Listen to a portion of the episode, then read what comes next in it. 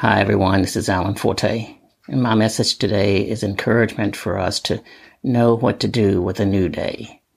I've observed that there are generally three types of people around us those who spend a new day trying to do more of what they did yesterday, those who spend a new day trying to have more of what they had yesterday, and those who spend a new day trying to be more of the same that they were yesterday. Now, I gotta say that I've seen myself in each of these three types of people before. I didn't want my old self or my old ways to actually become old. I loved who I was more than I could see how I should love who I could be tomorrow. Now, I imagine that there are lots more like I was. Yes, I say like I was. We can spend our lifetimes trying to make new days just like the old days because we won't change ourselves or our ways. That's not who I am today. I've learned that a new day, well, it's a new day. I tell people now that if they're the same person today than they were yesterday when they went to sleep, they should go back to sleep and wait for a new person to be awakened. We should all have this mindset about us. We should all want to be better today than we were yesterday and better tomorrow than we're going to be today. We're not blessed so that we can stay the same. God's blessings are designed to make us want to be more unlike who we are and more like who He wants us to be. But we find this hard to understand, so it's even harder to do. We want His blessings, but we do not want to change who we are.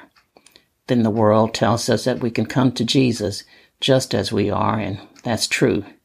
But we should stay with him, we should dwell with him, and we should live with him, just as he wants us to be. But we make it so hard to do.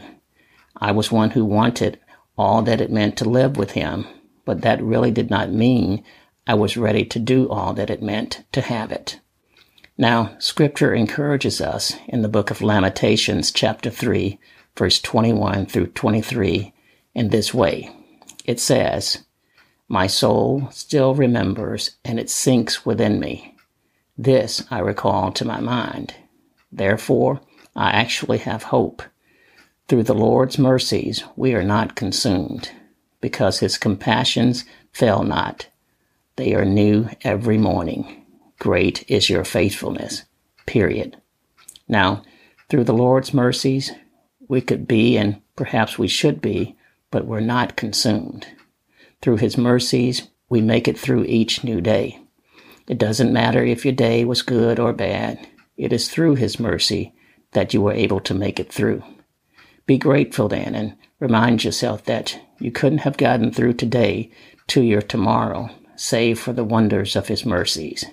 Now, when I find myself trying to live today the way I did yesterday, I'm reminded in my soul that His mercies are new every day and they're new because He wants me to be new every day. So I say to myself, don't let the old me have a say in the new day that is meant for me to be a new me. When I find myself trying to live today to have more of what I had yesterday, I'm reminded in my soul that His mercies are poured out to give me something new today that I didn't have yesterday. He doesn't just want to brush off the old stuff and present new stuff to us. He gives us new stuff because His mercies are new every day. And now, when I find myself trying to live today, trying to be more of who I was yesterday, I'm reminded in my soul again that His mercies are poured out to me today to make me be someone better than I was yesterday. A new day, a new me, in a new way. His compassions indeed never fail nor does he ever run short of his mercies. Knowing this should help us to run, never run short of trying to live the way that he wants us to live. But we should run short of trying to do what we did yesterday, and we should also run short of and fail at trying to be who we were yesterday.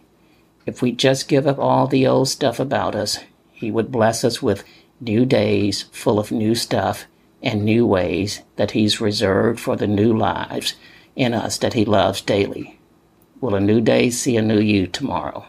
I pray that it will.